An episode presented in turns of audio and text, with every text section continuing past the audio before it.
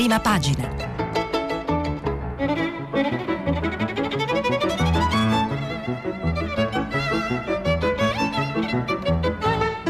Questa settimana i giornali sono letti e commentati da Mario Ricciardi, direttore della rivista Il Mulino. Per intervenire telefonate al numero verde 800 050 333. Sms e WhatsApp, anche vocali, al numero 335 56 34 296. Buongiorno, benvenuti. Eh, oggi è una giornata come ieri molto ricca, ci sono moltissime notizie, riguardano la politica, non solo. Eh, cominciamo con una panoramica, diciamo così, di alcuni eh, di alcune prime pagine, eh, selezionata per dare un po' il senso di quali sono alcuni dei temi e delle, diciamo, delle sfide eh, che soprattutto il governo Draghi dovrà affrontare e anche delle tensioni che però emergono dopo i primi giorni nei quali c'era diciamo, un consenso quasi unanime e si leggevano pochissime critiche, delle tensioni che cominciano a eh, venire fuori sia all'interno della maggioranza che sostiene il governo, ma anche dalla società civile, come si vede da alcune prime pagine per l'appunto. Allora, cominciamo innanzitutto con la prima pagina del Sole 24 Ore che ci dà in un certo senso la prospettiva, lo scenario di fondo dell'azione del governo e dei problemi eh, pressanti per il Paese. Il Sole 24 Ore ci informa eh, sui nuovi dati che riguardano il PIL, eh, cioè il prodotto interno lordo dell'Eurozona, e eh, ci dice che secondo le stime eh, che sono, state, che sono state appena rese note, l'Italia vale il 18% in meno. E questo non dipende, ahimè, soltanto dalla pandemia, che già sarebbe una cosa comunque molto preoccupante perché in realtà eh, si ricollega a una difficoltà eh, che, che, è anche precedente alla pandemia del nostro paese, la cui economia non riesce mh, a crescere davvero, diciamo così. Quindi l'Italia sembra ehm, ferma dal punto di vista economico e questo è certamente un, un problema che insomma, finisce per condizionare inevitabilmente tutte le cose di cui poi leggiamo sui giornali, dal modo di gestire la pandemia, il problema dei vaccini, eh, la questione delle riaperture e così via. A proposito di riaperture, eh, c'è un titolo della, che troviamo in prima pagina sulla verità che eh, già ci fa ehm, capire insomma, che la situazione non è proprio eh, del tutto serena. Il titolo è Per chiudere tutto bastava Conte, come sapete probabilmente perché la notizia è già stata eh, data eh, per ora eh, non, si, insomma, non si parla di riaperture fino a dopo le vacanze di Pasqua e eh, appunto la verità eh, con questo titolo un po' beffardo come nello stile di, quella, di quel giornale comincia a punzecchiare diciamo così eh, e questo è un, chiaramente un umore che non rispecchia soltanto la posizione del, del giornale, ma anche di un settore eh, che possiamo immaginare abbastanza significativo comunque dell'opinione pubblica di questo Paese. Un altro, un'altra prima pagina che è interessante a mio avviso stamattina è quella del riformista eh, che tra l'altro affronta un tema che abbiamo già più volte segnalato nei giorni scorsi nel corso di questa rassegna e il titolo in questo caso è Effetto Cartabia, garantisti spariti, resta solo la Meloni. Eh, questo titolo richiama un commento che si trova a pagina 6 di Piero Sansonetti. Piero Sansonetti è stato eh, il direttore del, del, riformista, ora è un editorialista, e il tema di fondo è quello della riforma della pre, delle prescrizioni. Ne abbiamo già parlato, c'è un, diciamo, un provvedimento contestato, questo provvedimento viene diciamo, molto criticato da settori dell'opinione pubblica, in particolar modo da quelli più sensibili alle, alla cultura del garantismo e appunto il riformista eh, attraverso questo commento di Piero Sansonetti eh, diciamo, stigmatizza un po' il fatto che ci sarebbe un atteggiamento eh, non, non, propriamente aperto a queste ragioni del garantismo da parte del governo. Sansonetti dice insomma l'atmosfera è un po' che non bisogna disturbare il, il, il timoniere in questo momento e quindi bisogna accettare anche soluzioni che non sono del tutto auspicabili dal punto di vista della cultura delle garanzie. Eh, questa notizia si trova richiamata anche in prima pagina sul Dubbio che parla appunto di un mese decisivo perché le modifiche al DDL che riguarda le prescrizioni devono essere presentate entro il 29 marzo. Quindi c'è una situazione si direbbe politicamente aperta, cominciano a venire fuori delle, delle tensioni, evidentemente, nel senso che prima o poi eh, ehm, questa atmosfera che nei, nei, giorni scorsi c'è stata di, di grande consenso, di grande ehm, quasi di unanimità eh, nei giudizi positivi sul governo verrà inevitabilmente eh, in qualche modo scalfita dal, da, dalla forza poi delle, delle, mm, de, de, de, dei problemi che in qualche modo spingeranno le diverse forze politiche a differenziarsi. Questo tema è al centro eh, del, della nota politica del Corriere della Sera, firmata come di consueto da Massimo Franco, eh, che introduce una notizia di cui abbiamo già eh, diciamo che abbiamo seguito in questi giorni perché se c'era il problema della, di com- completare diciamo così, la squadra del governo non, non si era ancora trovato un accordo all'interno della maggioranza tra i diversi partiti sui nomi dei sottosegretari, alla fine l'accordo è arrivato e è uscita la lista dei sottosegretari. Non si è trattato però di una scelta facile, vediamo cosa dice Massimo Franco.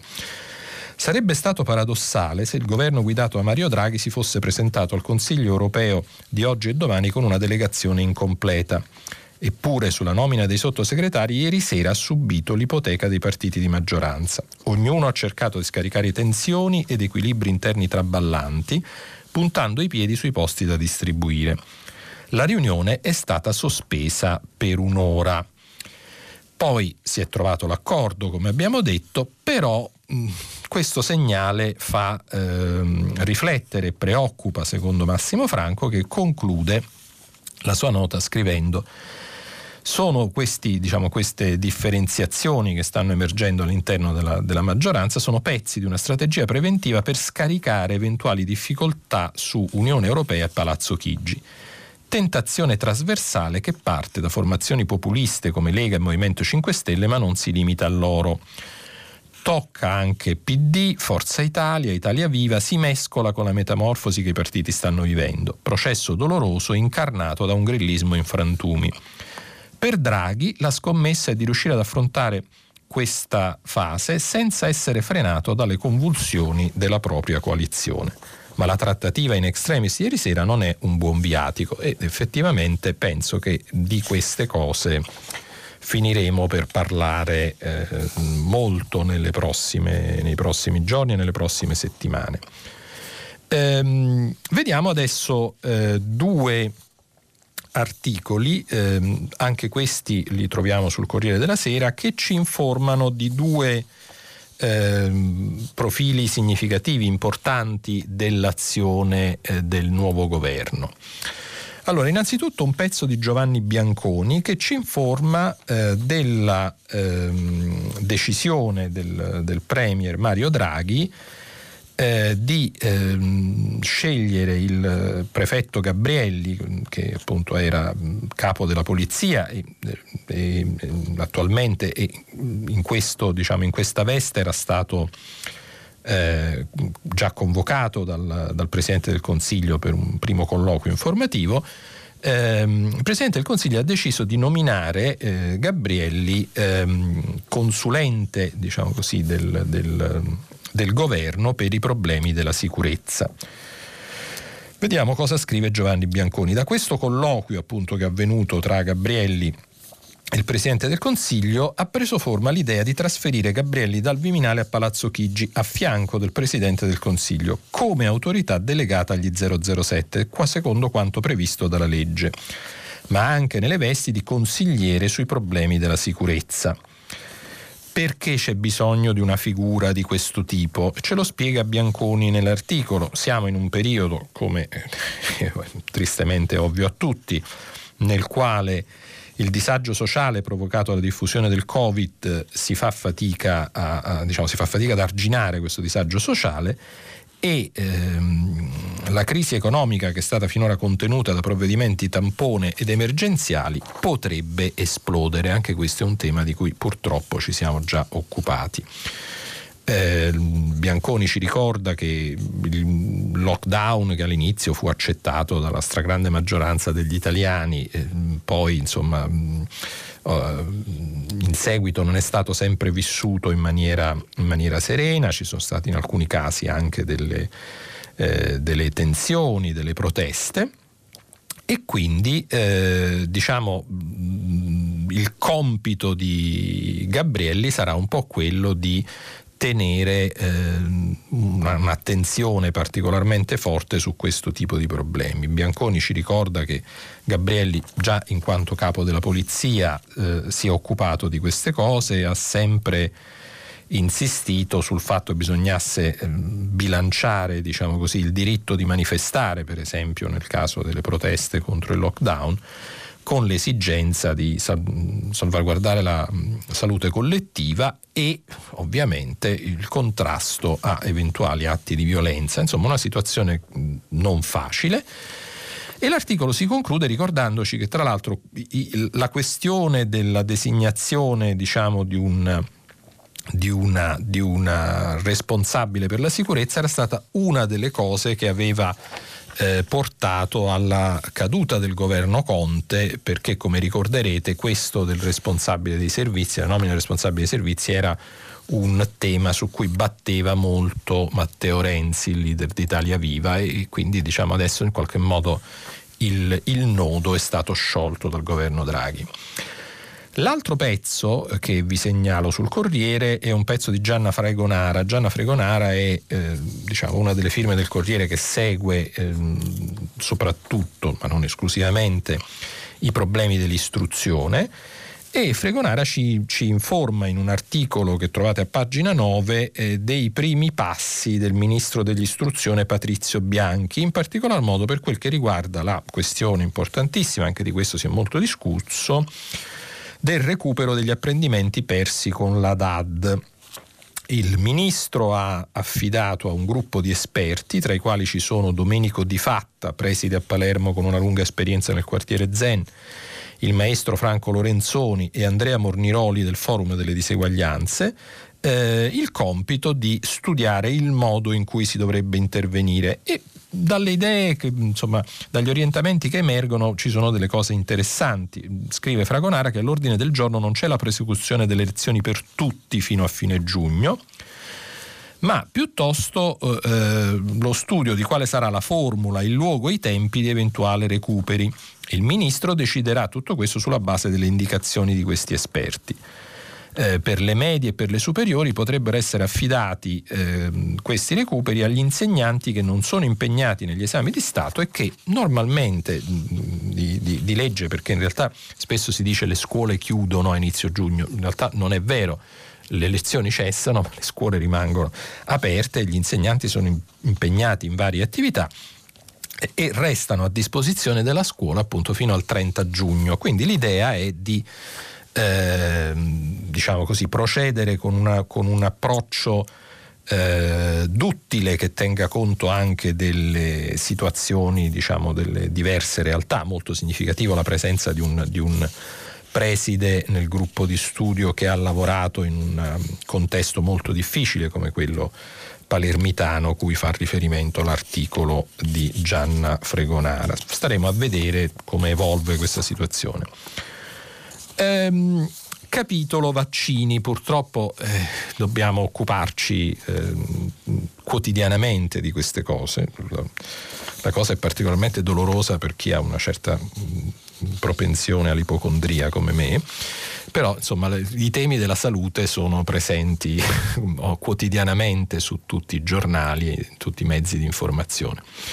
E in particolar modo oggi vi segnalo due articoli un articolo che trovate eh, in pagina 3 con richiamo in prima eh, del Messaggero. Il Messaggero è un quotidiano, come sapete, molto attento alla realtà romana e ci informa del fatto che in questo momento, apparentemente nella capitale, nel Lazio, due medici di base su tre rifiutano le prenotazioni e che quindi la campagna eh, dei mm, vaccini, per i vaccini, sembra procedere a rilento. Nel frattempo sullo sfondo c'è il problema dell'Unione Europea e del, diciamo, delle forniture, ne abbiamo già parlato ieri, sembra insomma, che su queste cose l'Unione Europea abbia eh, eh, in qualche modo fatto degli errori, insomma comunque non sia stata sufficientemente eh, effettiva nella, nella, trattativa con i produttori di vaccini, questa è una cosa di cui infatti diversi giornali oggi, su cui diversi giornali tornano. L'altro articolo che riguarda i vaccini eh, che volevo segnalarvi è un breve pezzo di Libero che in modo anche un po' ironico eh, ci informa che oggi a San Marino è lo Sputnik Day.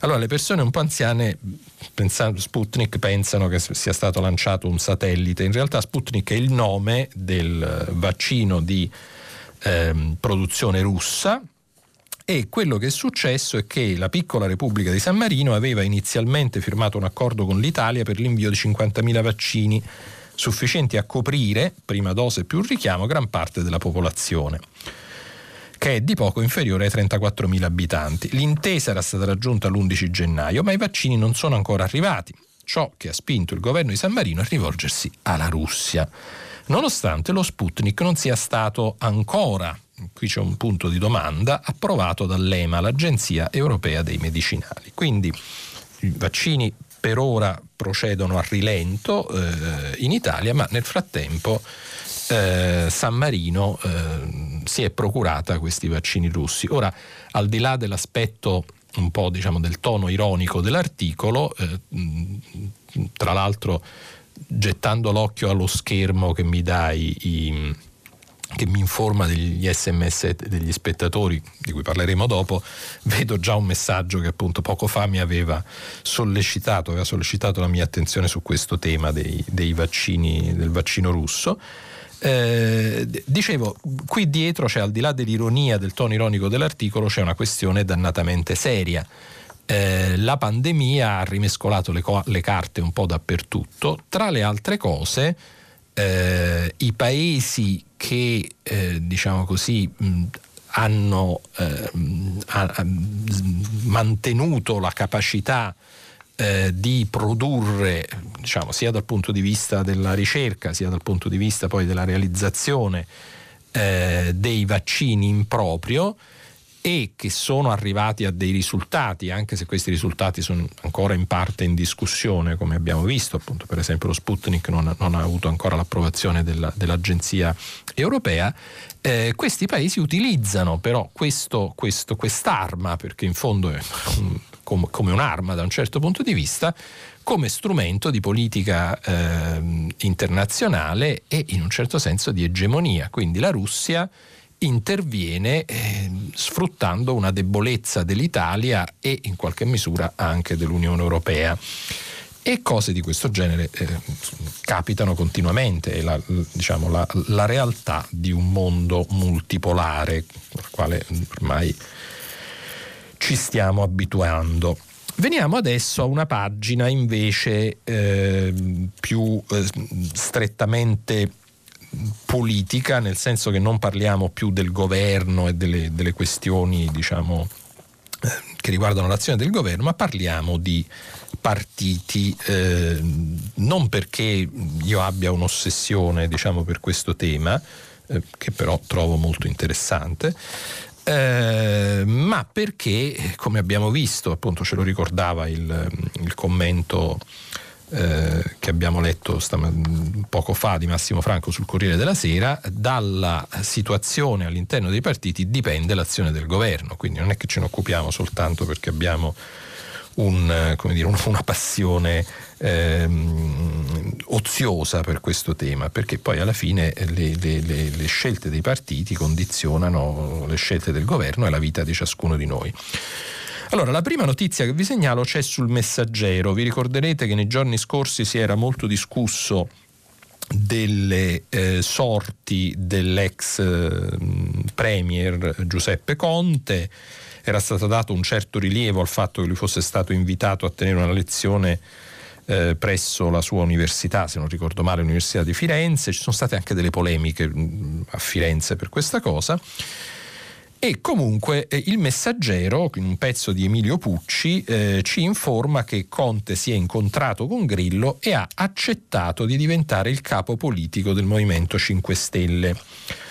E eh, nell'articolo di Emilio Pucci viene descritto il percorso, devo dire, non, non, del tutto lineare che porterà a questa scelta, che però apparentemente è stata già fatta, quindi c'è anche un elemento un po' curioso che però mh, ritorna spesso nelle vicende che riguardano i 5 Stelle, cioè che si viene indi- individuata una procedura, a volte anche un po' tortuosa, per arrivare a una decisione però almeno a livello di indiscrezioni sembra che la decisione sia stata già presa, quindi c'è una, una legittima perplessità diciamo, su questo, eh, sul modo in cui funzionano queste procedure. Allora, il percorso per far sì, ci, scri- ci informa Pucci, eh, che la scelta del giurista pugliese a capo del movimento eh, dovrebbe essere condiviso da tutti. È già arrivato il semaforo verde della maggioranza dei big del partito in ogni caso, ma occorrerà modificare lo statuto o comunque rimodellare il processo che porterà alla governance dei 5 Stelle, la nuova rivoluzione che ha già avuto l'ok della piattaforma Rousseau. E eh, l'esito di questo processo che viene discusso, viene descritto nel, nel pezzo di Emilio Pucci, è quello che Conte dovrebbe diventare il punto di riferimento del Movimento 5 Stelle. Qui c'è un altro eh, aspetto curioso no, di questa, eh, della, del, mm, dell'itinerario politico di questa, di questa formazione, cioè ehm, questa attenzione quasi ossessiva nell'usare dei termini che distinguono il Movimento 5 Stelle dai partiti eh, nel pezzo di Pucci si, si, rende conto anche di polemiche interne, qualcuno che dice ah noi mica siamo un partito come tutti gli altri.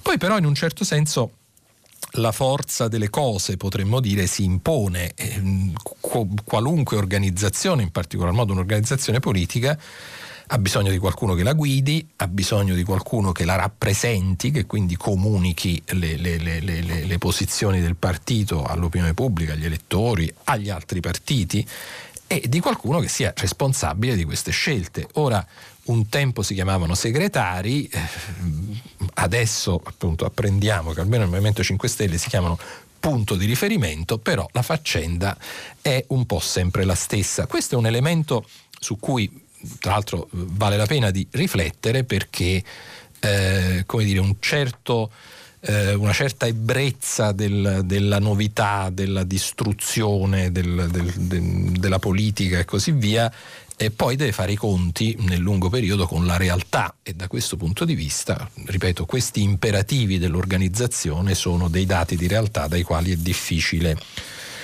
prescindere. Eh, l'altro tema politico mm, molto presente nei giornali di oggi eh, sono le tensioni all'interno del PD. Direte voi qual è la novità, però adesso stanno diventando piuttosto, piuttosto forti.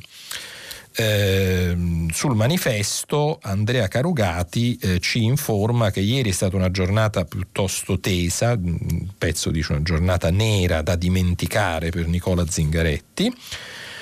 Eh, che si era aperta con la lettura delle interviste dei sindaci PD Giorgio Gori di Bergamo e Antonio De Caro che criticavano in modo molto, molto severo eh, la linea politica del partito e quindi evidentemente la, la, la, l'operato del segretario. La tensione è stata talmente forte che a un certo punto, dice, dice, scrive Carugati, la rabbia di Zingaretti è tracimata fuori dalle mura del Nazareno e con essa la voce della minaccia di dimissioni che è circolata per ore anche tra esponenti vicini alla segreteria. La notizia poi in un certo senso poi è stata smentita, però rimangono appunto, sono eh, voci che des- descrivono Zingaretti come deluso, amareggiato per le critiche e così via. Eh, vediamo però qual è il dato politico al di là degli stati d'animo di Zingaretti, che ovviamente sono importanti, ma insomma fino a un certo punto. Eh, il dato politico è questo. Zingaretti, scrive Carugati, si è convinto che ci deve essere un congresso vero, non appena la pandemia lo permetterà e questa già è una qualifica però di un certo peso. Sul calendario sono stati segnati i mesi di ottobre e novembre, dopo la grande tornata amministrativa in oltre mille comuni che si terrà a settembre. Il segretario non ha ancora deciso se fare come gli consiglia lo stratega Goffredo Bettini e dunque di candidarsi portando i risultati di due anni di lavoro e una proposta chiara sul futuro e sulle alleanze del Movimento 5 Stelle e di Leo, oppure passare la mano come fece, dice, mm, scrive Carugati nel 2009, Veltroni contro i consigli di Bettini. In questo caso sono tanti nella cerchia più ristretta che spingono Zingaretti invece a restare e a combattere una resa dei conti con gli avversari interni, tuttavia, eh, eh, leggiamo sul manifesto, non è nel suo stile. Lui ha chiesto un confronto schietto ma senza astio, ma questa è senza dubbio l'occasione per affermare la sua linea anche mettendosi i guantoni. E da questo articolo apprendiamo che eh, c'è già, è un po' una, una notizia che viene sostanzialmente data per scontata, un concorrente per la segreteria eh, per la carica diciamo sì, di segretario del PD e questo concorrente è l'attuale presidente della regione, il Consiglio regionale dell'Emilia Romagna ehm,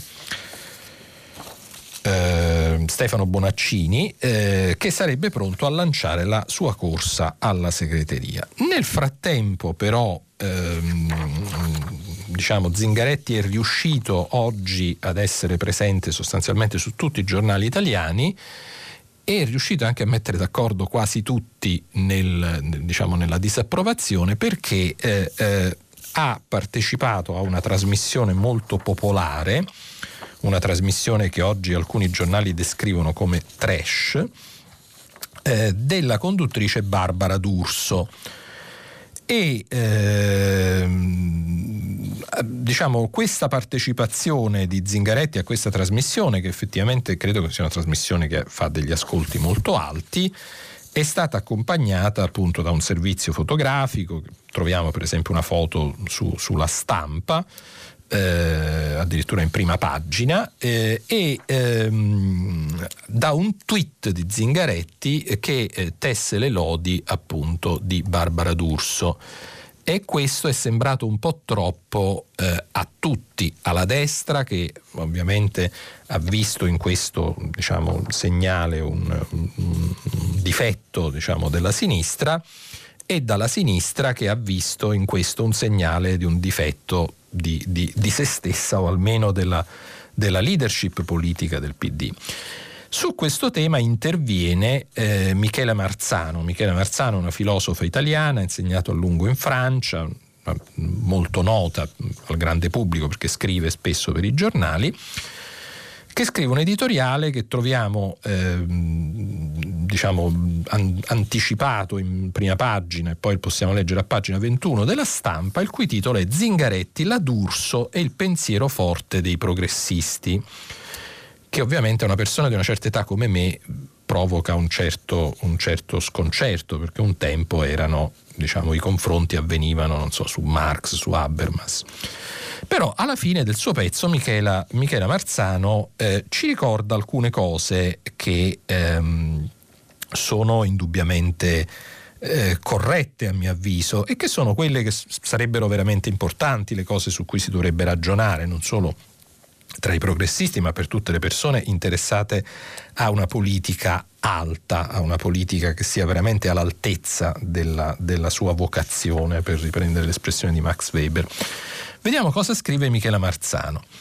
alla fine il, i valori della sinistra continuano a essere politicamente e moralmente indispensabili al nostro Paese. Primo fra tutti la difesa dell'eguaglianza che poi vuol dire difendere l'idea secondo cui tutti gli esseri umani sono uguali in termini di dignità, indipendentemente dalle differenze di sesso, genere, colore della pelle, credo religioso, appartenenza sociale, livello di istruzione situazione economica.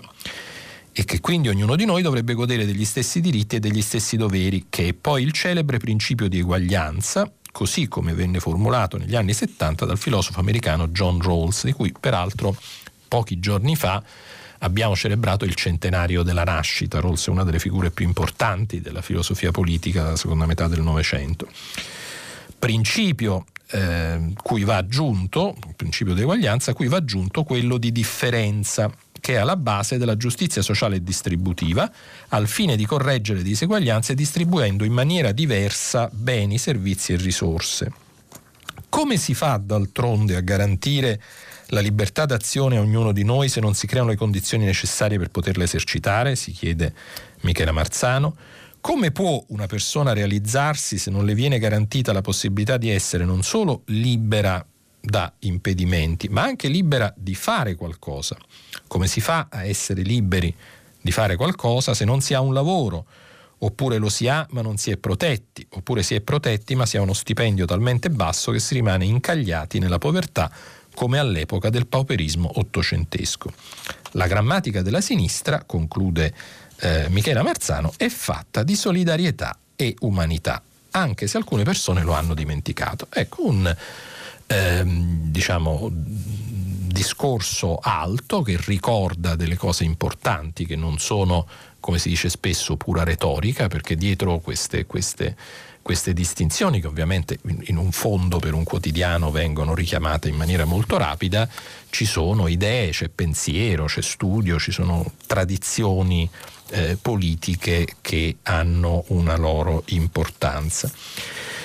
E visto che abbiamo parlato di umanità, vi segnalo un servizio eh, che è stato eh, pubblicato eh, su eh, Famiglia Cristiana che eh, diciamo è in uscita a fine de- della settimana, quindi mh, mm, lo, lo, potrete trovare in edicola tra qualche giorno.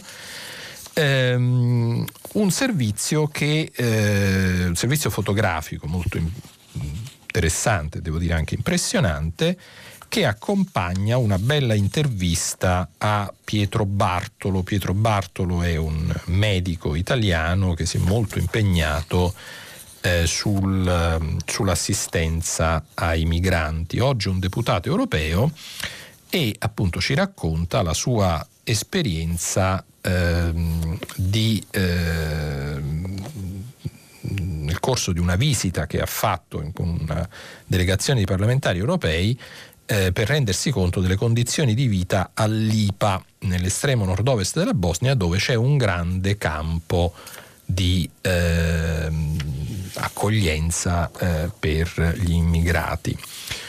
Nel pezzo di Michela Marsa, eh, Marzano, nella parte finale si faceva riferimento alla, alla libertà, al concetto di libertà, un concetto importantissimo d- dal punto di vista politico, eh, e in particolar modo all'idea che essere liberi eh, vuol dire non soltanto non avere impedimenti, quindi non, non ci deve essere qualcuno che ci mh, impedisce di fare qualcosa, ma essere liberi vuol dire anche essere in grado di realizzare dei risultati, quindi c'è un'idea di libertà che fa leva sulla capacità delle persone, sull'essere in grado di, di, di fare qualcosa.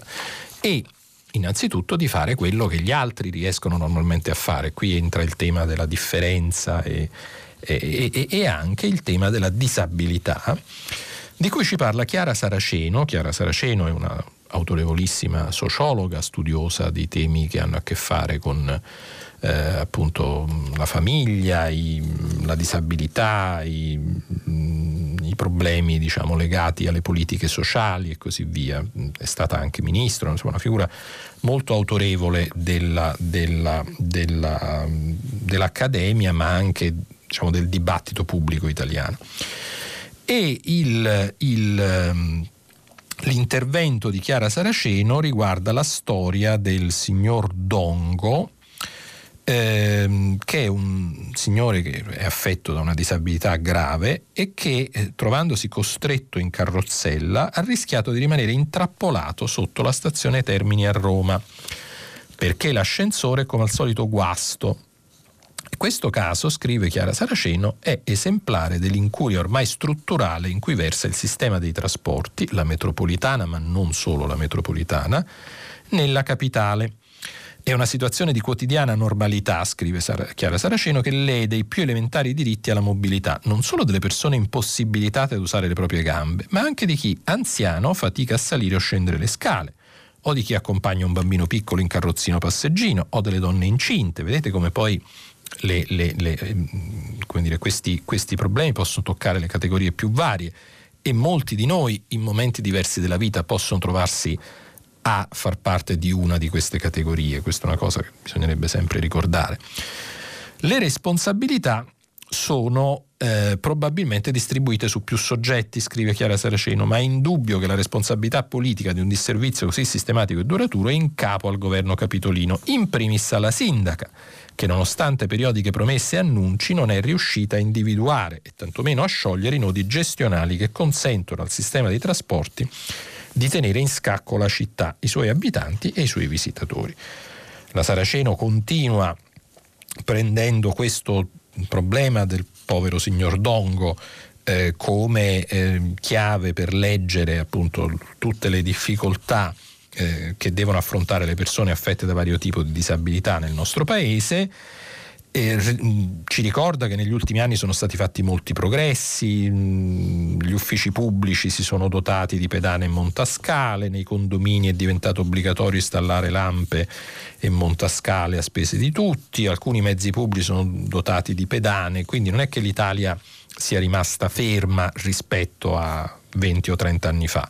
Sono stati fatti dei progressi, però ci ricorda Chiara Saraceno, si fa ancora fatica, fa ancora fatica a passare l'idea che la predisposizione di contesti fisici organizzativi, dai trasporti alla scuola, ai luoghi di lavoro, ai, san- ai servizi sanitari, non vadano pensati e progettati solo per normodotati, di fatto maschi adulti di altezza media e in buona salute, e che l'eliminazione degli ostacoli debba essere frutto di decisioni e misure ad hoc, circoscritte caso per caso a seconda della disponibilità finanziaria e della sensibilità di singole amministrazioni o a seguito di mobilitazioni a parte di associazione o di, di, da parte di associazioni o di singoli cittadini. Un tema importantissimo che spesso viene ingiustamente trascurato. Ci avviamo verso la fine di questa rassegna eh, con alcune cose che vorrei ancora segnalarvi. Allora, un tema che oggi troviamo su molti giornali eh, riguarda il lavoro. Perché? Perché c'è stata una, diciamo, eh, risultato diciamo, è stato reso pubblico, grazie, il risultato è stato reso pubblico il risultato di un'inchiesta milanese del procuratore Francesco Greco eh, che ehm, indagando sulla condizione dei rider è arrivato alla conclusione che eh, questi rider andrebbero assunti. Eh, e in prima pagina nell'avvenire troviamo il pezzo centrale eh, la notizia, la magistratura milanese non sono degli schiavi, ne vanno assunti 60.000, sanzioni di, 300, di 730 milioni alle società per violazione delle norme di sicurezza. Troviamo diversi pezzi all'interno del, del giornale di avvenire che commentano questa notizia.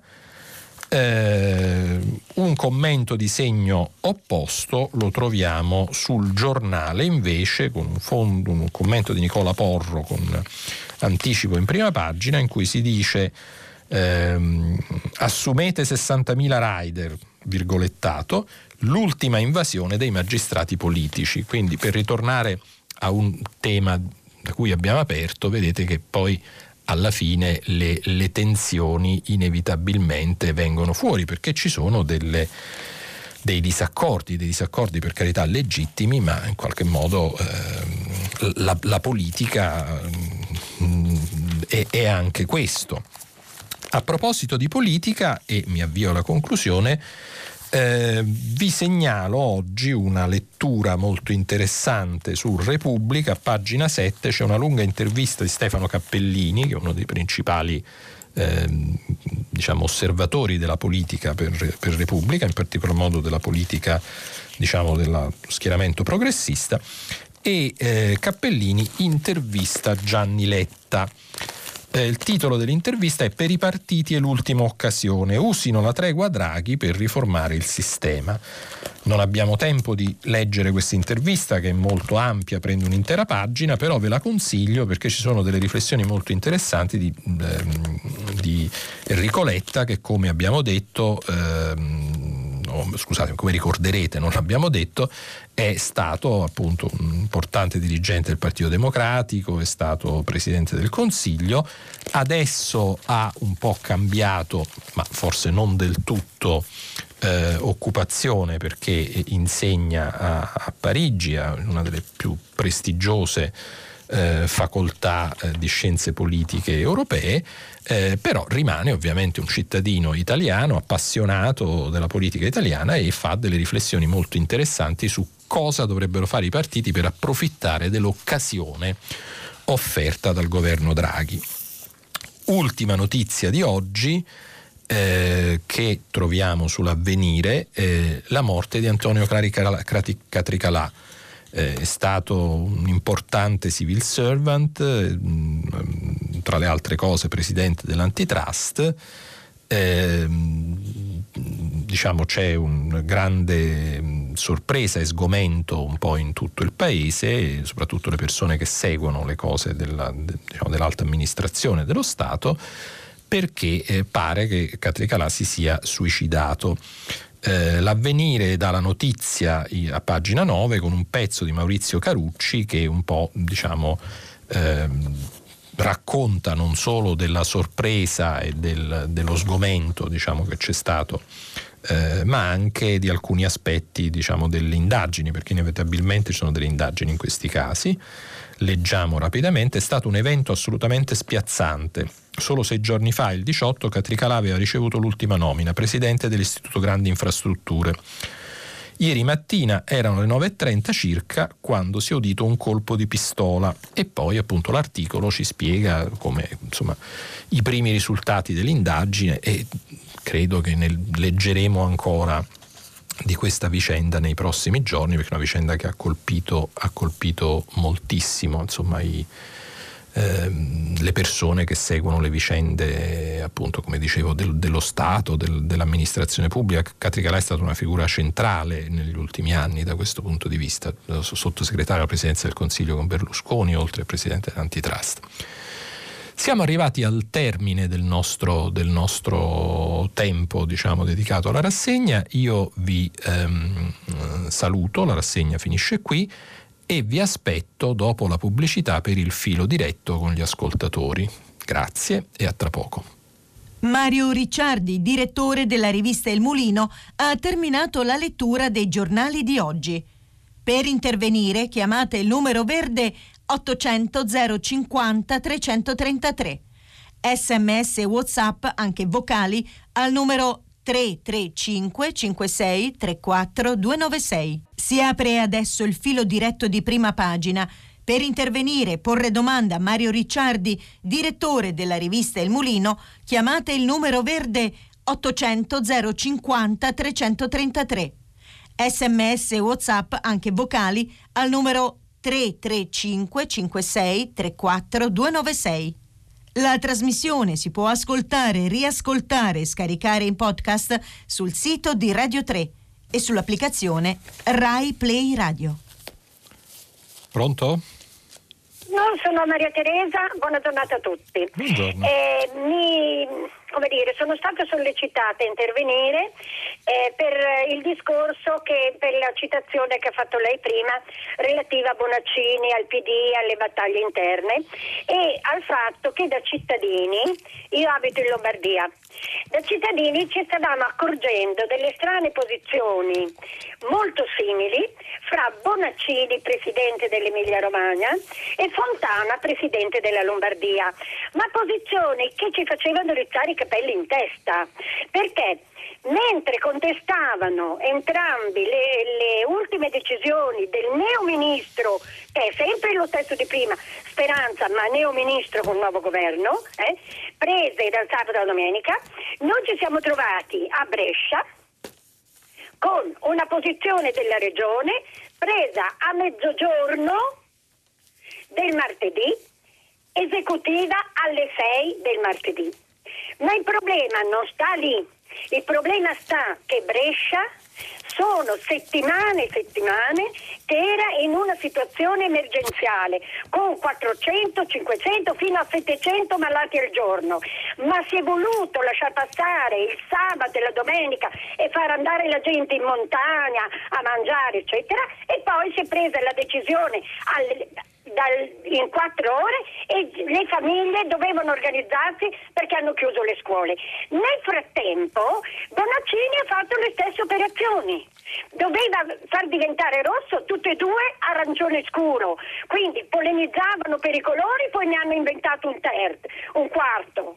E poi tutti con, con, questo atteggiamento invece di prendersi le responsabilità, no, deve diventare arancione tutta l'Italia. Ma come? Se, delle, se, ci sono realtà dove le persone si sono comportate bene, perché scientificamente si è dimostrato che i contagi passano fra persone, ecco, perché devono pagare dove le persone si sono comportate male e le autorità li hanno lasciate e addirittura eh, incitate a comportarsi male? Questo. E poi poi vorrei ricordare a Bonaccini che vuol fare carriera all'interno del PD, eh, ricordargli com'era la sanità in Emilia Romagna prima del Covid.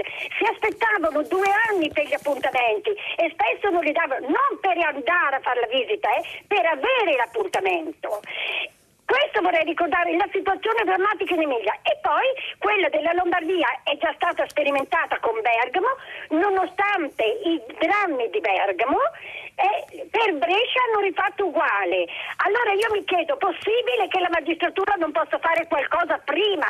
Perché noi stiamo pagando dato come, Signora, come cittadini la ringrazio in modo enorme.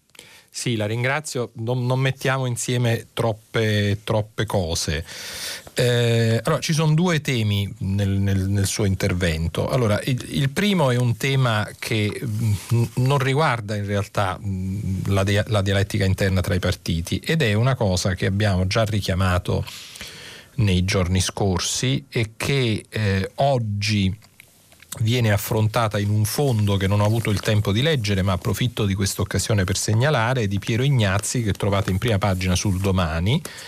Eh, un fondo in cui Ignazzi in maniera molto netta, il titolo è Il protagonismo delle regioni è una minaccia per la salute, richiama eh, proprio il problema che lei sta, ehm, sta evidenziando con, ehm, diciamo, con tanto Ehm, con tanto fervore, cioè la eh, difficoltà che si è palesata sin dall'inizio della crisi della pandemia di tenere insieme un, un, sistema delle autonomie che dicono molti studiosi, eh, io non sono un esperto di amministrazione, però ho letto un po' di cose, e eh, molti dicono è un sistema squilibrato, ehm, e nello stesso tempo le esigenze eh, di coordinamento e soprattutto di decisione efficace che in una pandemia sono cruciali eh, che sono in ultima analisi in capo al governo.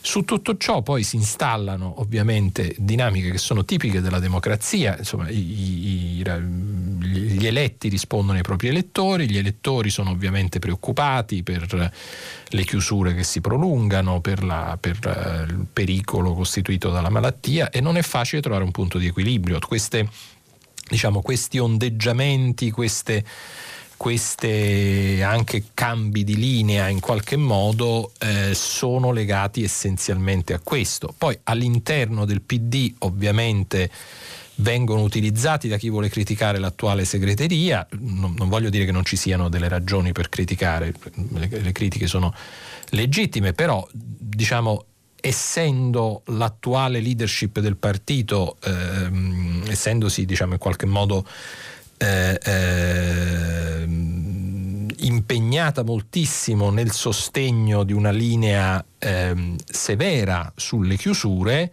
E quello è chiaramente un argomento che diventa un argomento diciamo, di, di, dibattito all'interno del, del partito. Chi si vuole opporre alla segreteria utilizza questo argomento come un argomento di, di, di, polemica. Poi che ci siano delle similitudini tra la posizione di, eh, tra la posizione di Bonaccini e le posizioni di alcuni leader del centrodestra eh, non, non, è che sia necessariamente qualcosa eh, che deve scandalizzarci più di tanto, ci sono anche degli aspetti di similitudine diciamo, tra alcune regioni del, del nord e eh, l'Emilia, sono regioni con un tessuto produttivo fatto in parte anche di piccole e medie imprese che ovviamente soffrono moltissimo le chiusure e tutto questo si scarica come, come tensione sulla, sulla, sulla, presidenza della regione. Sono son problemi molto difficili e credo che un osservatore onesto non possa che dire che nessuno ha la soluzione perfetta in tasca. Purtroppo eh, eh, trovare un punto di equilibrio non è facile, qualche volta è addirittura impossibile. Pronto? Sì, pronto. Buongiorno. Buongiorno. Sono Carlo, telefono dalla provincia di Milano.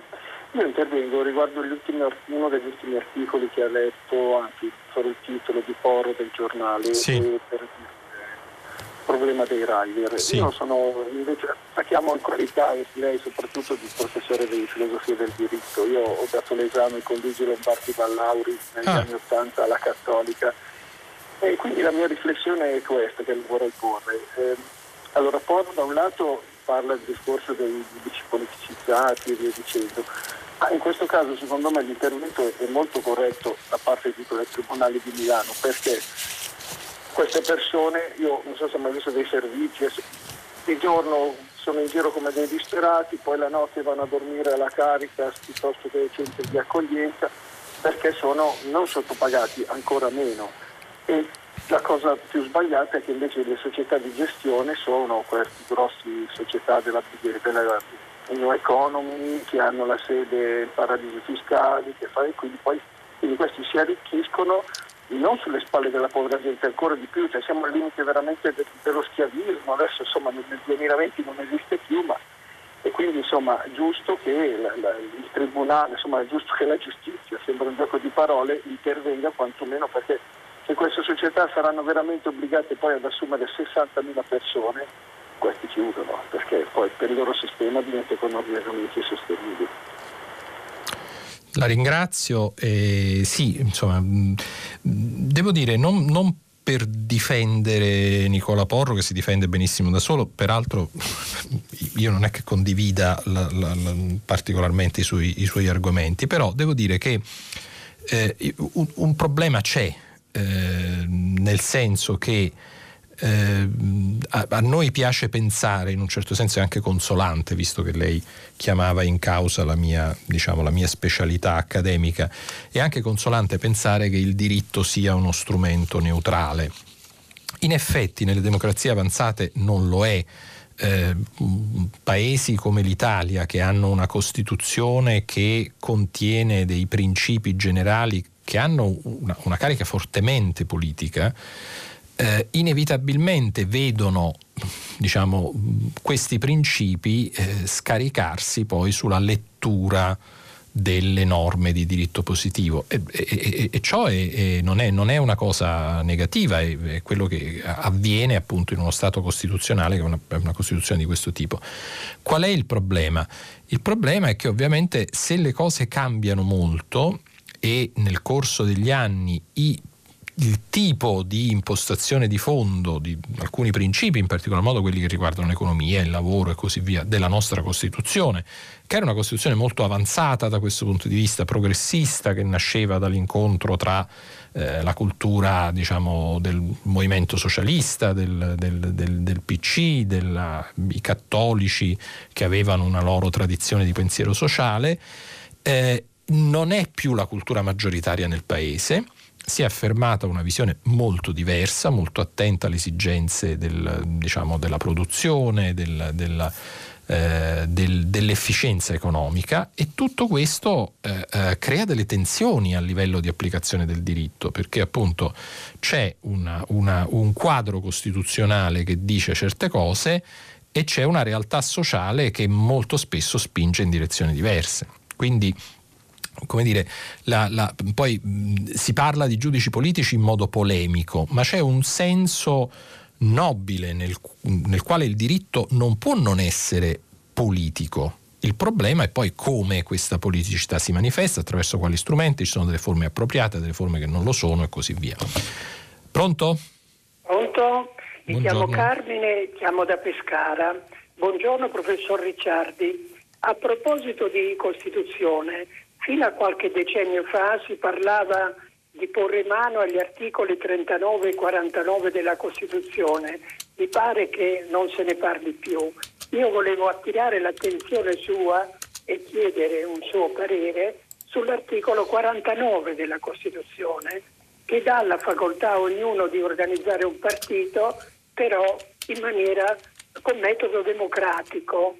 Ma come oggi legis- il legislatore, stando alla situazione politica attuale, potrebbe scrivere una legge per regolamentare i partiti che sono diventati personali, che sono diventati movimenti, che sono eterodiretti, come potrebbe legiferare oggi il Parlamento attuando l'articolo 49 della Costituzione? Lei mi pone una domanda molto sofisticata e proprio perché la sua domanda è sofisticata sa bene che non le posso rispondere eh, eh, diciamo in maniera esaustiva.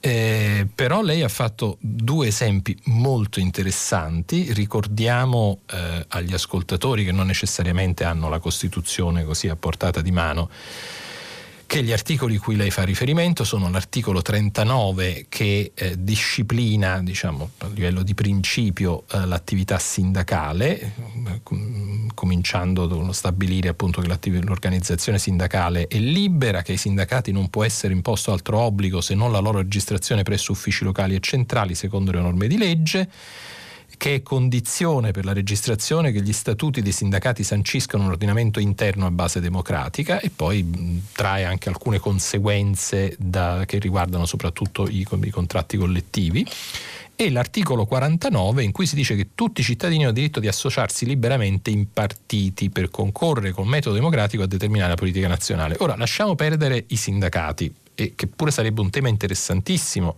su cui sono state scritte eh, cose molto importanti dai giuslavoristi italiani e non solo. Mi vengono in mente dei lavori che hanno fatto la storia di Pietro Rescigni, un grande civilista del nostro paese.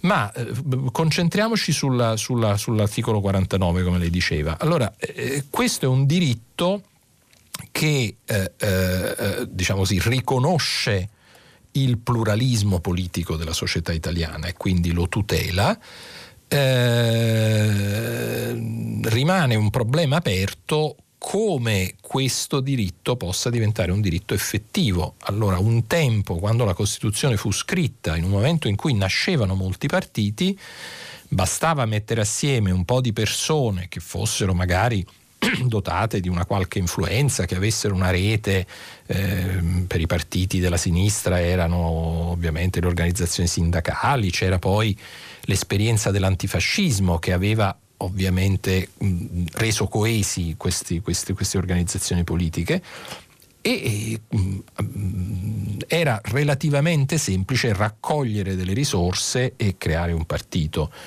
Oggi non è così semplice, cioè la, la, la, la, situazione descritta all'articolo 49, tutti i cittadini, uno immagina un gruppetto di persone che si mettono insieme e costituiscono un partito. Eh, come si fa ad avere accesso all'opinione pubblica, come si fa a far conoscere le proprie idee, quali sono gli strumenti più adatti. In fondo la storia del Movimento 5 Stelle, nonostante il fatto che loro rifiutino ancora di, di, di usare l'espressione partito, è una lezione molto interessante da questo punto di vista, perché in un certo senso nasce eh, eh, proprio dalla, dalla, dalla, situazione descritta nell'articolo 49 della Costituzione, no? un gruppo di cittadini che si associano liberamente per concorrere con metodo democratico a determinare la politica nazionale. È un tentativo riuscito? Per esempio, Rousseau può essere considerato un metodo democratico? Eh, e i partiti personali, i partiti azienda, i partiti ehm, con uno statuto opaco, comunque con una struttura di, di, di, eh, con procedure di decisione non del tutto trasparenti, possono essere considerati partiti eh, che eh, applicano un metodo democratico? Se cominciassimo a fare un'analisi approfondita di questi temi dovremmo fare non il filo diretto, dovremmo dedicare un'intera giornata a queste cose e probabilmente le cose che scopriremmo non sarebbero affatto eh, tranquillizzanti per la salute della nostra democrazia. Per cui la ringrazio moltissimo perché ci ha ricordato un tema di cui non si parla tanto, ma che è un tema importantissimo. Pronto? Pronto, buongiorno. Io buongiorno. sono Maria Rosa e telefono da Torino e mm, sono molto onorata di poter parlare con lei e ringrazio anche la redazione di prima pagina che come sempre fa un servizio eccellente. Allora io vorrei segnalare qualcosa che sta accadendo a quanto pare a Torino per le vaccinazioni, cioè c'è una grande disorganizzazione, a quello che ho potuto sapere. Ieri la stampa ha pubblicato una lettera ehm, sul specchio dei tempi appunto di una persona che ha potuto vedere quello che succedeva, cioè la disorganizzazione, io ho citato in un messaggio già questa lettera e ehm, Invece ho sentito che a Roma le cose stanno funzionando molto meglio. E tra l'altro per inciso voglio dire che mentre a Roma la metropolitana non va bene, a Torino abbiamo una metropolitana eccellente che è un fiore all'occhiello della città, quindi non voglio fare un confronto tra le due amministrazioni, ma semplicemente segnalare il problema delle vaccinazioni. E, mm, ieri ero molto delusa, indignata e arrabbiata per quello che succedeva. Poi nella notte, la notte porta consiglio, ho pensato che bisogna essere propositivi, non solo arrabbiati e indignati. E quindi la mia proposta è questa, che da Torino partano alcuni funzionari con molta umiltà e vadano a Roma a vedere come funziona. Perché eh, ho visto nella trasmissione di Bianca Berlinguer che Audias è stato vaccinato e parlava di un'organizzazione ai limiti de, della svedese, cioè Svezia, insomma, perfetta. Cassese, parlando sempre d'eloquenza, anche ha detto che la vaccinazione che lui ha subito a Roma è stata fatta in modo perfetto, con molte persone che accoglievano tutti, che portavano le persone alle loro postazioni, che non lasciavano mai soli questi anziani. A Torino, quanto pare, in una ASL in particolare c'è stata una situazione di caos estremo, al punto che pare siano arrivati poi i carabinieri, insomma una situazione veramente ai limiti sì, mi rassegno. La ringrazio, la ringrazio molto, tra l'altro suo, la sua chiamata eh, mi, mi, offre lo spunto per ricordare ehm, alcuni dei, degli sms che stiamo ricevendo, in particolar modo il signor Napoletani da, da, da San Donato di Piave, ma non è l'unico che appunto insiste su questo, questo aspetto che la, la, campagna vaccinale è diversa da regione a regione e quindi bisogna eh, come dire, valutare le situazioni concrete. Eh, io non sono neanche, non, non, non, saprei dire, tra l'altro non sono sicuramente un esperto di organizzazione della sanità, eh, non saprei dire quali sono le ehm, le spiegazioni di queste, di queste, differenze che molti segnalano. Lei mh, vive a Torino e dice so che, in, che nel Lazio sta funzionando in modo molto spedito. Le confermo questo almeno nei, nei, limiti della validità di un'esperienza personale, nel senso che io ieri sono andato ad accompagnare una persona che doveva vaccinarsi eh, e effettivamente ho trovato in, questo, in quest'area che è stata organizzata appositamente per le vaccinazioni presso un grande ospedale romano personale gentilissimo, un'organizzazione, mi hanno poi raccontato perché io non, non, non, entravo, non essendo io la persona da vaccinare, però mi hanno detto un'organizzazione perfetta, persone competenti, una dottoressa che ha spiegato molto bene tutti gli aspetti, diciamo, ha rassicurato le, le, le, persone che si andavano a vaccinare su tutti i dubbi, le perplessità che potessero avere. Eh, però perché mi è sembrato di capire che eh, il fatto che queste vaccinazioni stiano procedendo in modo così spedito nel Lazio dipende anche dal fatto che ci sono diverse persone, però non so quantificare questa cosa, sarebbe interessante eh, eh, eh trovare dei dati e ehm, adesso non, non, non, non, posso cercarli sulle, sulle cronache locali del, del, Lazio, però insomma è, è un tema eh, interessante questo che andrebbe approfondito. Ehm, pare che ci sia un'affluenza in realtà un po' inferiore rispetto al numero delle persone che sono state fatte. Non so di quanto, non so eh, eh, quale sia l'interpretazione di questo dato, ammesso che sia un dato reale. Eh, quindi magari è anche questa la spiegazione, cioè nel, magari nel Lazio c'è, c'è, meno pressione in questo momento per eh, eh, le vaccinazioni e quindi il lavoro procede in maniera relativamente più spedita. Eh, certo, questo comunque è un aspetto del, del, problema di fondo di cui parlavamo prima, cioè in una struttura eh, eh, molto complessa e articolata della, della, della, sanità che appunto dipende eh, eh comunque in maniera eh, significativa dalle regioni, eh, è inevitabile che si verifichino delle, delle, delle, delle differenze tra, tra regioni da questo punto di vista. Il problema è capire se si tratta di differenze inaccettabili, come lei mi sembra eh, ritiene, eh, oppure se sono questioni diciamo, strutturali, ma che in qualche modo appartengono alla fisiologia di un sistema che sta gestendo comunque una situazione eh, ehm, molto difficile, molto complessa. Pronto? Buongiorno, eh, Buongiorno. sono Claudio di Bologna. Buongiorno direttore, eh, mi permetto di, di, di, continuare un po' sullo stesso argomento, ma mi sembra che anche da, dalle esperienze degli altri paesi attraverso le vaccinazioni si potrebbero risolvere non solo i problemi eh, sanitari ma anche eh, i problemi della crisi economica. Quindi ieri eh, in, negli Stati Uniti è stata approvata la procedura d'urgenza per il nuovo vaccino Johnson Johnson. Noi invece in Europa eh, dobbiamo attendere i tempi della nostra agenzia del farmaco e eh, segnalo che anche per tutti gli altri vaccini che sono stati approvati in precedenza, noi per avere la stessa identica risposta degli altri abbiamo sempre dovuto attendere dei tempi piuttosto lunghi. Allora eh, la mia domanda è, ma eh, non si potrebbe potenziare questa agenzia eh, attraverso ad esempio un incremento di organici per eh, velocizzare eh, queste procedure, perché se in America l'autorizzano oggi eh, non si può pensare che eh, in Europa l'autorizzino fra 20-30 giorni. E poi un'altra segnalazione, cioè per quello che riguarda invece i vaccini i cui dati sono stati pubblicati ma per i quali non c'è stata una vera e propria richiesta da parte del, del produttore non si potrebbe avere una pronuncia dell'EMA anche su richiesta dell'utilizzatore? Perché ad esempio per quello che riguarda i vaccini russo e, i vaccini, e il vaccino cinese, se noi avessimo una pronuncia dell'EMA potremmo acquistarli e potremmo risolvere in gran parte il problema della mancanza delle dosi. Allora, guardi, eh, mh, la faccenda è un po' complessa, bisogna guardare eh, anche al modo in cui funzionano eh, le, le, diverse, le, diverse, realtà. Allora, io, come ho detto, non sono un esperto di queste cose, però eh, ovviamente insomma, è un tema che interessa tutti, quindi eh, ho, ho letto in, in, questi mesi, in questi giorni un po' di, di, di cose.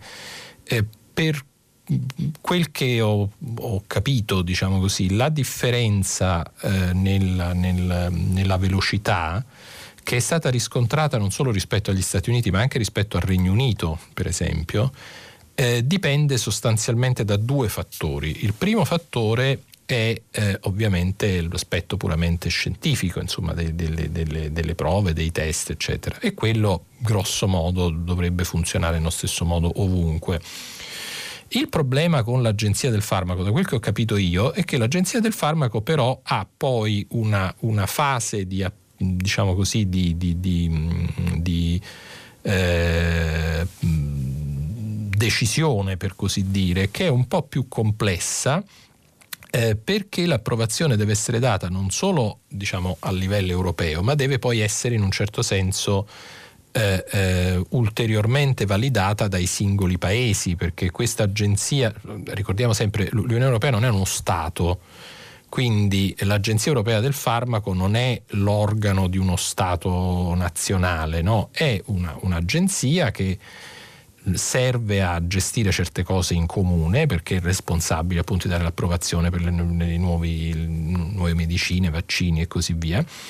Eh, però eh, eh, rimane un ruolo per, per, per eh, gli stati, diciamo così. Adesso stavo eh, proprio mentre parlavo per, diciamo, per, per trovare un, un, un, ulteriore sostegno a quello che le stavo dicendo, stavo guardando un articolo pubblicato recentemente su Euronews, che appunto è un sito che si occupa di questi temi, e, e dove leggo appunto una, un'intervista a un esperto di queste cose, ora sto scorrendo velocemente, l'intervista eh, è, in, è, in, inglese, però sostanzialmente sì, mi pare di capire che questo è il problema, cioè c'è una, una, una, questo professore, professor Rivans che è stato intervistato, dice non c'è dubbio che il processo è molto rigoroso, eh, ma nel mh, condividere diciamo, questo lavoro tra 27 Stati membri in modo tale che tutti siano coinvolti nelle decisioni, sto traducendo un po' velocemente, eh, e questo un po' rallenta il processo. Quindi eh,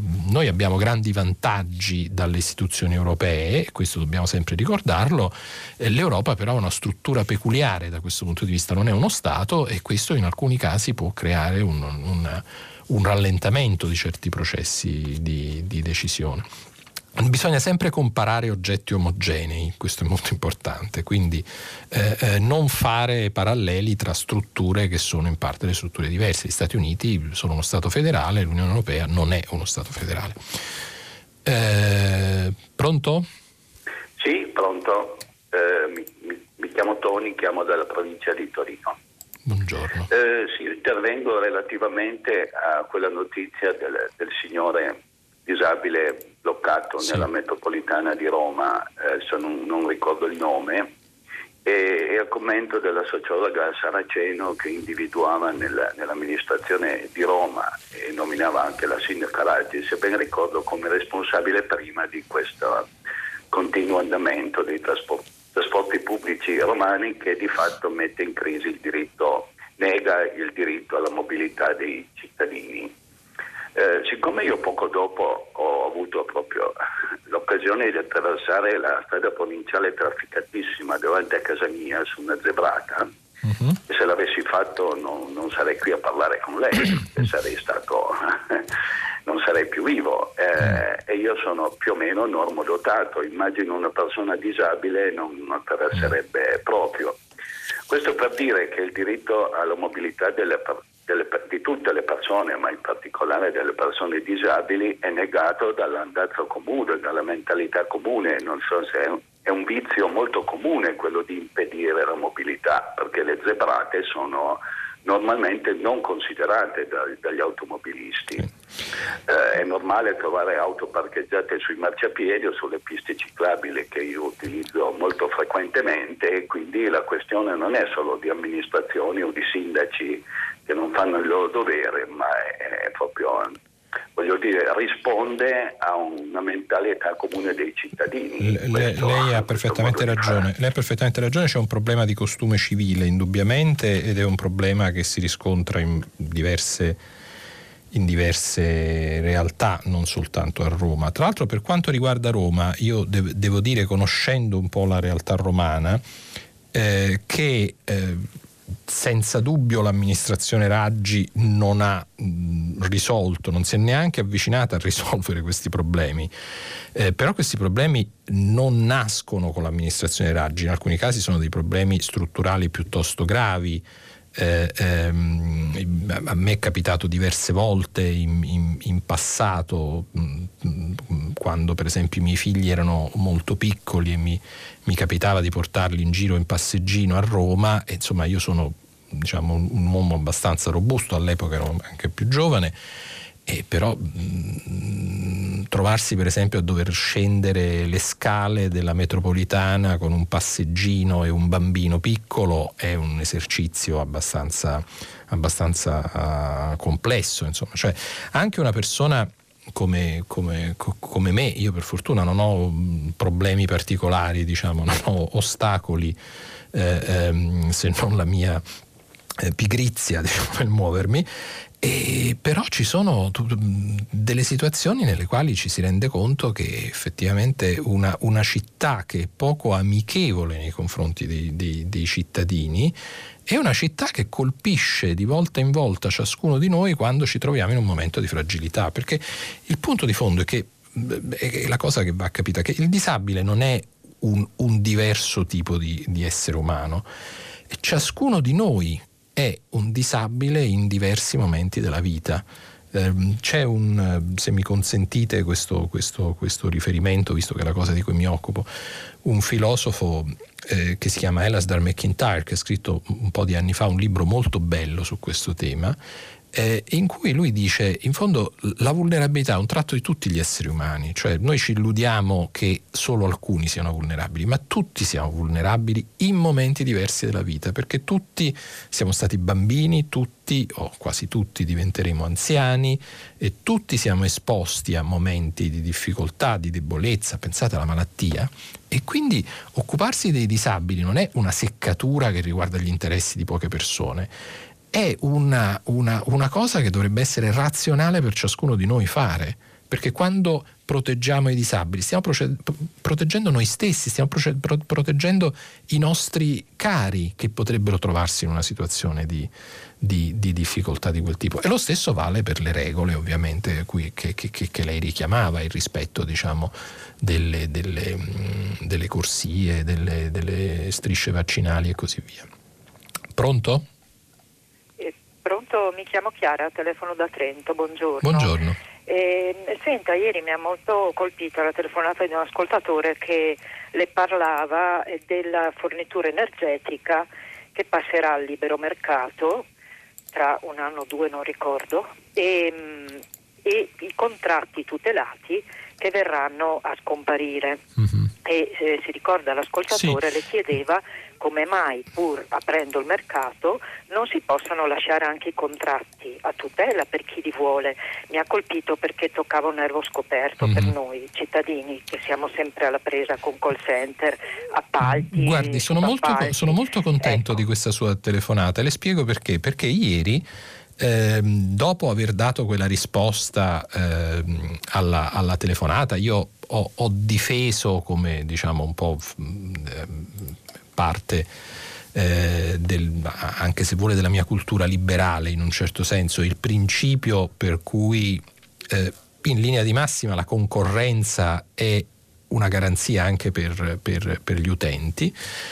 Ho ricevuto un lungo e articolato messaggio di un mio collega economista molto bravo che si è occupato di queste cose e che ascolta questa trasmissione, il quale mi ha eh, diciamo un po' bonariamente eh, tirato l'orecchio perché mi ha detto guarda sì in realtà eh, il principio è quello che tu richiamavi però in quel settore tieni conto che ci sono delle perplessità perché ci sono diciamo da, da un lato l'agenzia eh, che eh, eh, si, si, occupa diciamo, di questo intervento eh, a tutela è un'agenzia, mi diceva questo, questo, questo collega, ha lavorato bene, quindi non è qualcosa che debba necessariamente essere smantellato. Lui mi ha detto che c'è stata su questo una discussione, io poi diciamo appunto lui si occupa di questi temi, io no, quindi uh, ho, ho, appreso queste cose da lui. Mi ha detto che c'è stato un dibattito, c'erano alcune forze politiche che sono per il superamento di questo regime di tutela, altre erano contro.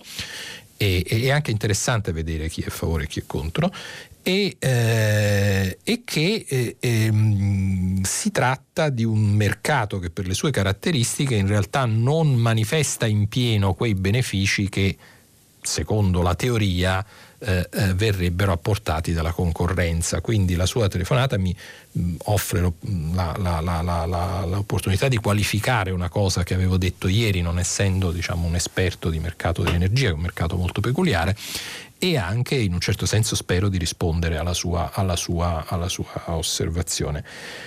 Siamo quasi alla fine del tempo che abbiamo a disposizione. C'è un'ultima chiamata? Mario da Foggia. Buongiorno e benvenuto a prima pagina. Grazie. Senta, la mia è una voce fuori dal coro. Eh, I femminicidi sono rimasti immutati nel corso degli ultimi dieci anni. Vuol dire che non si sono adottate delle misure idonee atte a contenere il fenomeno. Io credo che una delle possibilità sia quella di dotare il mari- il, eh, l'uomo di un braccialetto sì. per controllarne Mi scusi, c'è un, ha solo un minuto, se possibile, velocissimo, È la questo. pregherei. Sì, okay. Cioè adottare dei provvedimenti volti a ridurre questi femminicidi. Pensavo al braccialetto che permetta di seguire la persona, il marito violento, nei suoi spostamenti ed evitare che si avvicini alla moglie. Eh, la ringrazio. Non ho idea se questa cosa sia già possibile. Immagino che le persone che sono denunciate per un comportamento violento forse possano essere anche monitorate. E questa magari è una cosa che, che, che approfondiremo. Eh, noi siamo arrivati alla fine del, del, tempo che abbiamo a disposizione, manca qualche secondo, io posso soltanto ricordarvi che dopo il giornale radio eh, Silvia Bencivelli come ogni giorno conduce pagina 3, la rassegna stampa culturale e a seguire ci saranno le novità di primo movimento. Poi alle 10, come sempre, tutta la città ne parla, che approfondirà uno dei temi che sono stati posti oggi da voi. Questa trasmissione può essere riascoltata sul sito di Rai Io vi saluto, vi ringrazio e vi eh, eh attendo domani mattina per una nuova rassegna stampa. Arrivederci.